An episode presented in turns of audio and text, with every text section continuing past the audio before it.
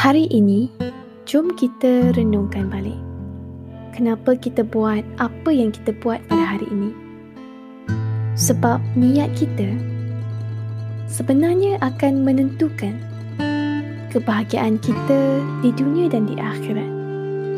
Seperti yang diceritakan oleh Sayyidina Abu Hurairah Rasulullah sallallahu alaihi wasallam bersabda Pada hari kiamat orang pertama yang akan dibuat keputusan azab ialah seseorang yang mati syahid. Dan orang itu akan dibawa ke hadapan Allah. Lalu Allah memperingatkan dia tentang nikmat yang Allah kurniakan dan dia mengakuinya. Kemudian Allah akan bertanya bagaimanakah kamu menggunakan nikmat-nikmat itu? Dan orang pertama ini akan menjawab, Saya telah berperang demi keredaanmu, sehinggalah saya telah mati syahid. Tetapi Allah berfirman, Kamu dusta, kamu berjihad supaya kamu digelar pahlawan dan telah dapat gelaran itu. Dan kemudian hukuman Allah diperdengarkan, jadi orang yang pertama ini diheret dalam keadaan terlangkup dan dihumbankan ke dalam api neraka. Orang yang kedua ialah seorang yang dah belajar ilmu agama, telah mengajar orang lain dan juga membaca Al-Quran.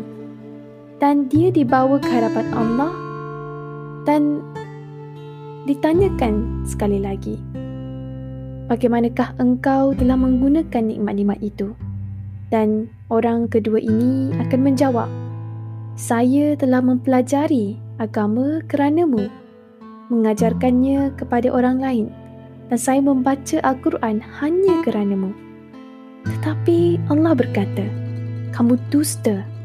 Sebenarnya kamu belajar agama supaya dipanggil seorang alim, kamu membaca Al-Quran supaya dipanggil seorang qari dan kamu telah dipanggil sedemikian.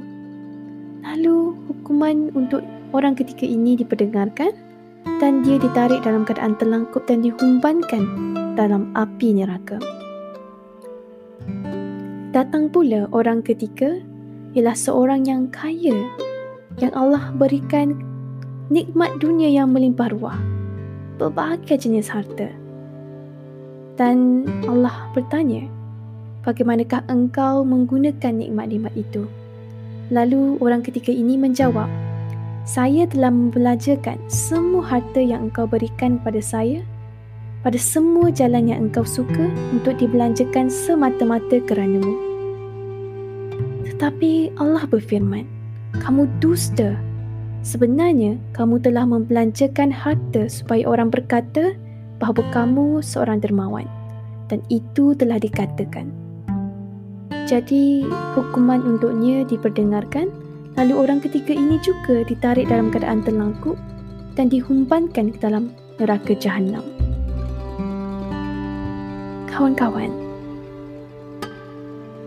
hari ini, jom kita perbetulkan balik niat kita. Sebab kadang-kadang kita rasa apa yang kita buat ini betul. Kita rasa apa yang kita niatkan ini dah betul. Tapi di sebalik niat itu, rupa-rupanya kita masih mengharapkan pangkat, mengharapkan nama, mengharapkan penghargaan daripada manusia. Dan inilah sebenarnya penipuan yang sebenar-benarnya. Jadi hari ini, jom kita betulkan balik niat kita, iaitu niat yang ikhlas, yang maksudnya kita hanya mengharap balasan daripada Allah semata-mata. Dan kita buat ini dan kita akan perasan yang hidup kita akan berubah bila kita mula ubah niat. Kita akan jadi seorang yang lagi tenang. InsyaAllah. Allah.